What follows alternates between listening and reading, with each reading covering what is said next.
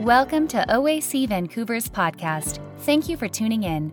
We believe that Jesus is needed and relevant for people in Vancouver today. The message of God's love and promise of wholeness was destined to be experienced within a faith community that worships, studies scripture, and prays together.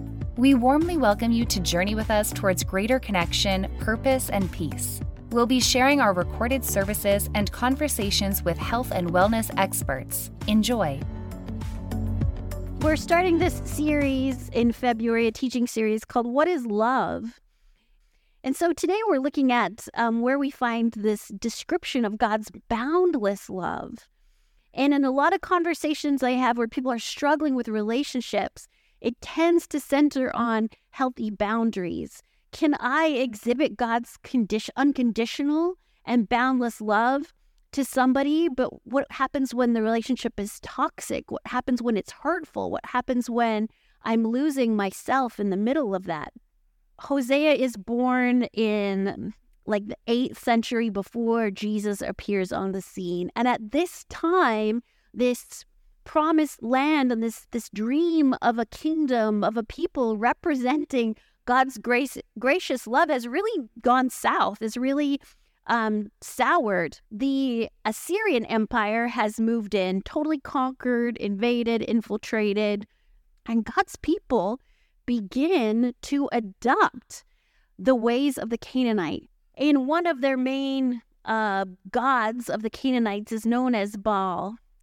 And it is well documented through archaeology now that um, this was a god in which they would sacrifice children, babies, infants.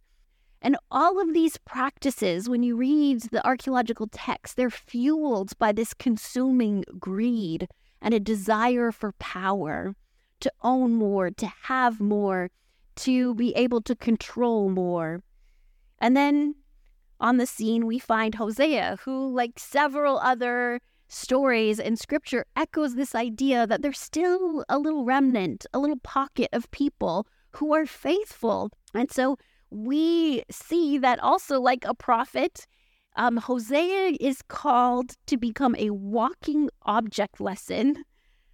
So often we read the, these prophets and they're doing strange things and they're enacting uh, peculiar behaviors. It's to kind of drill through people this very tangible concept of what God is going through or a warning. It's so that they are left without excuse in understanding the devastation they're inviting upon themselves. The Lord says, Hosea, bro, I'm about to put Israel on blast because they ghosted me.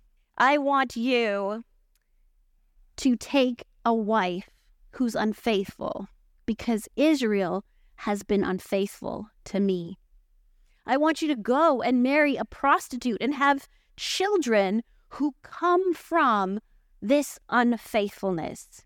This is going to represent how the nation of Israel has abandoned me and become a prostitute to other masters.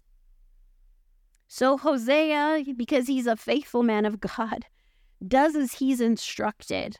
He marries this woman named Gomer, and they give really strange names to the children. The first son they name Jezreel, which really means scatter. The daughter comes along, they name her No Mercy.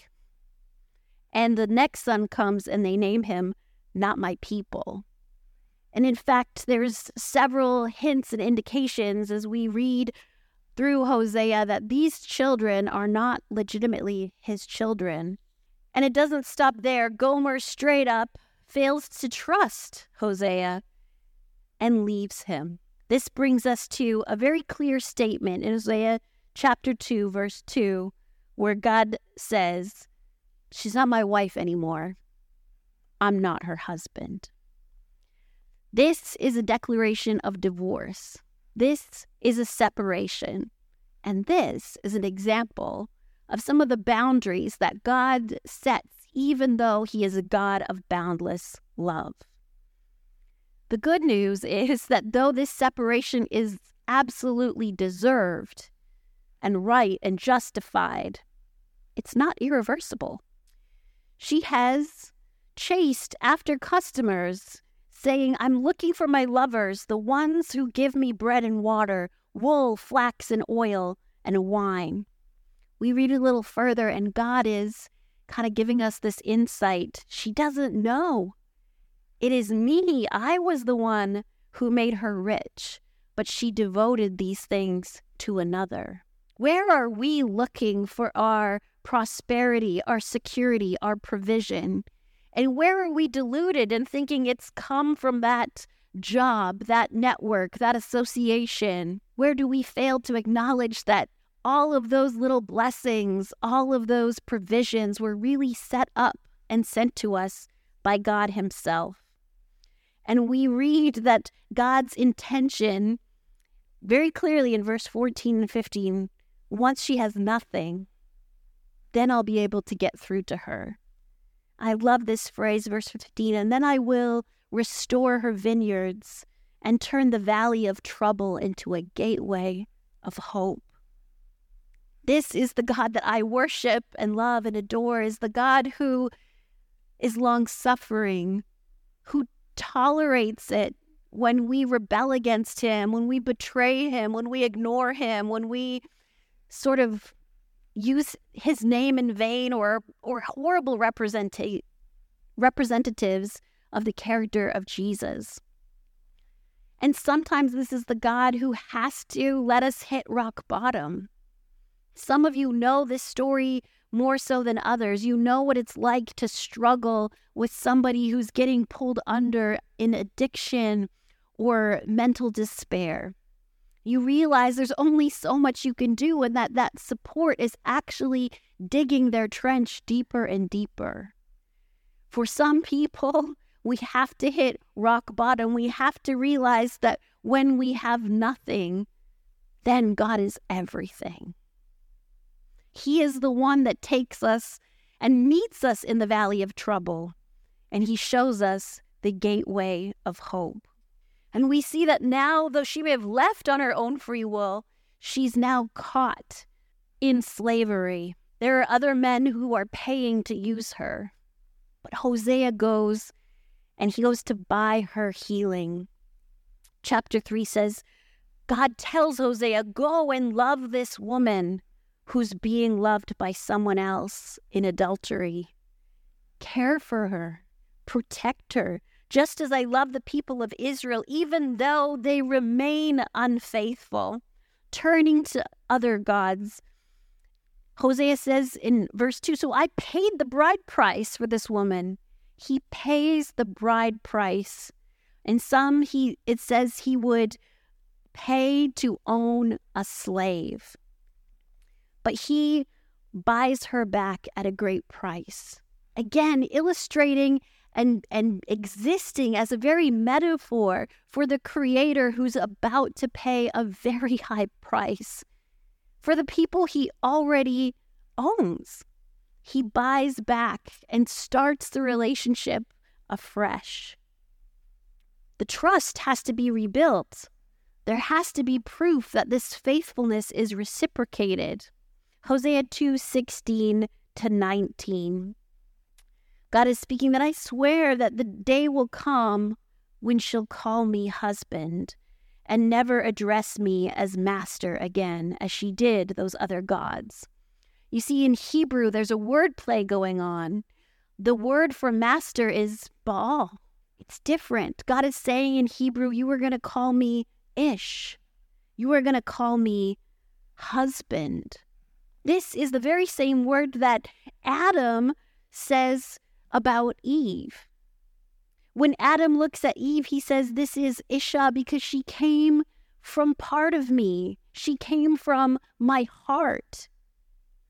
This demonstrates the kind of mutualism, the kind of balanced and equal relationship that God wants to have, even as we are mortals, even as we are humans. He wants to have this desired relationship in which we see each other on an equal level, in which we can share that love between us that is not dictated out of fear or coercion or who owes who what, but is out of true, pure, and perfect love.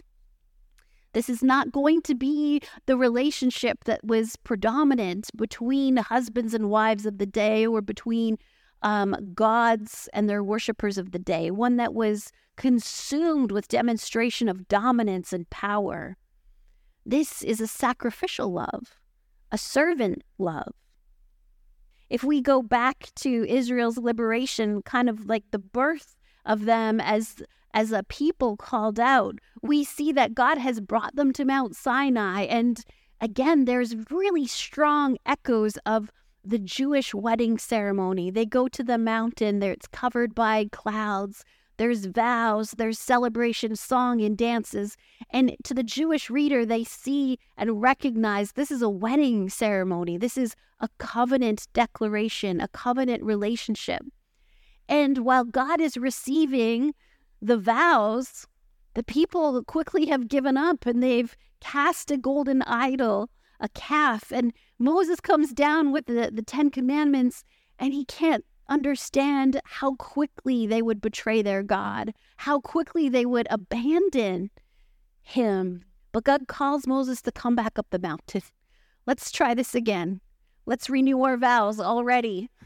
It hasn't even been a week, but let's acknowledge the vows were broken and say them again.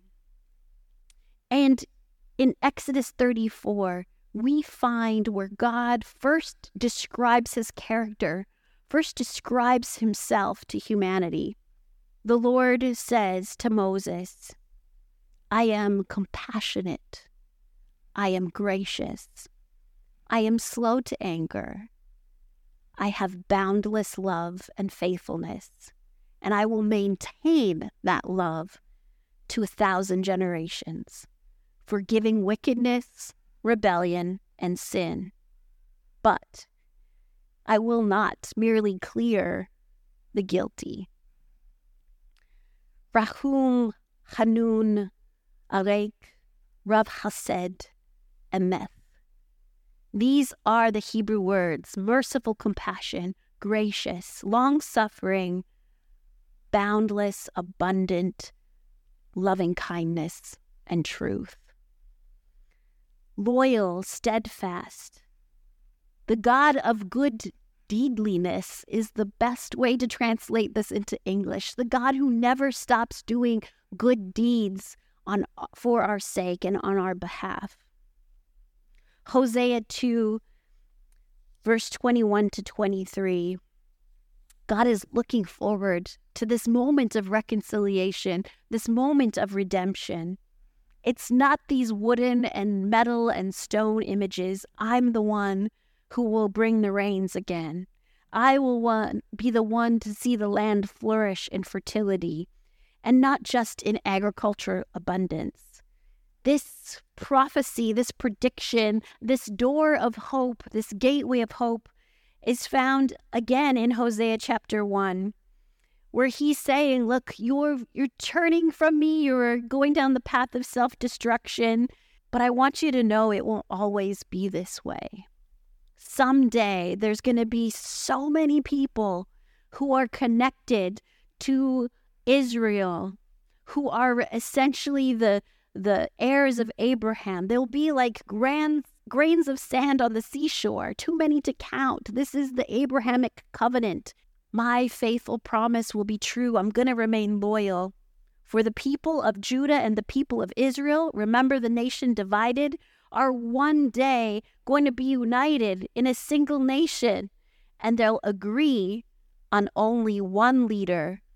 We are living in those days where we, as Christians, inherit the promise of Abraham, where we form this covenant um, inheritance where we are the children of God and from every nation, tribe, and tongue, united under a single king who is Jesus. And how do we get there? How do we seize the, the open door that God has left for his estranged spouse to return home? We can find that in the closing chapter of this book. Hosea 14 says, Return, Israel, to the eternal one your true God. Say to him, Bring us, Lord, into your good grace so we can offer you praise and sacrifice. Let us be able to tell the story of how we rejected you, we thought less of you, we ignored you. Let us tell the story of your gracious love, your unfailing love, your long suffering love, your, your ever bearing love. Let us let that be the praise that moves other people to want to know you it's not how many nuclear weapons we own or how many fighter jets or how many war tanks. These are the things that will not save us our bank account, our stockpile, our doomsday cellars. What are we holding? What are we shaping and making by our own hands that draw our devotion and our attention away from God? Know that God is merciful because he takes care of orphans. The Eternal One responds and says, I will heal your apostate hearts. I'll make it so you won't want to turn from me again. I'll love you freely. I won't be angry. I'll be like the dew that waters the land of Israel, and shall blossom like a lily. I am a flourishing juniper tree, and I'm going to provide for you year round. God's love is evergreen. The wise will understand these things. The perceptive will know. For everything the Eternal One does is right, and righteousness follows his ways. But those who turn against him will stumble on the path. Thank you for listening to OAC Vancouver's podcast. Learn more at oacvancouver.ca. If you're in Vancouver, join us for worship Saturdays at 11 a.m. at 5350 Baillie Street. If you enjoyed today's episode, please rate, review, and subscribe. God bless you and have a wonderful day.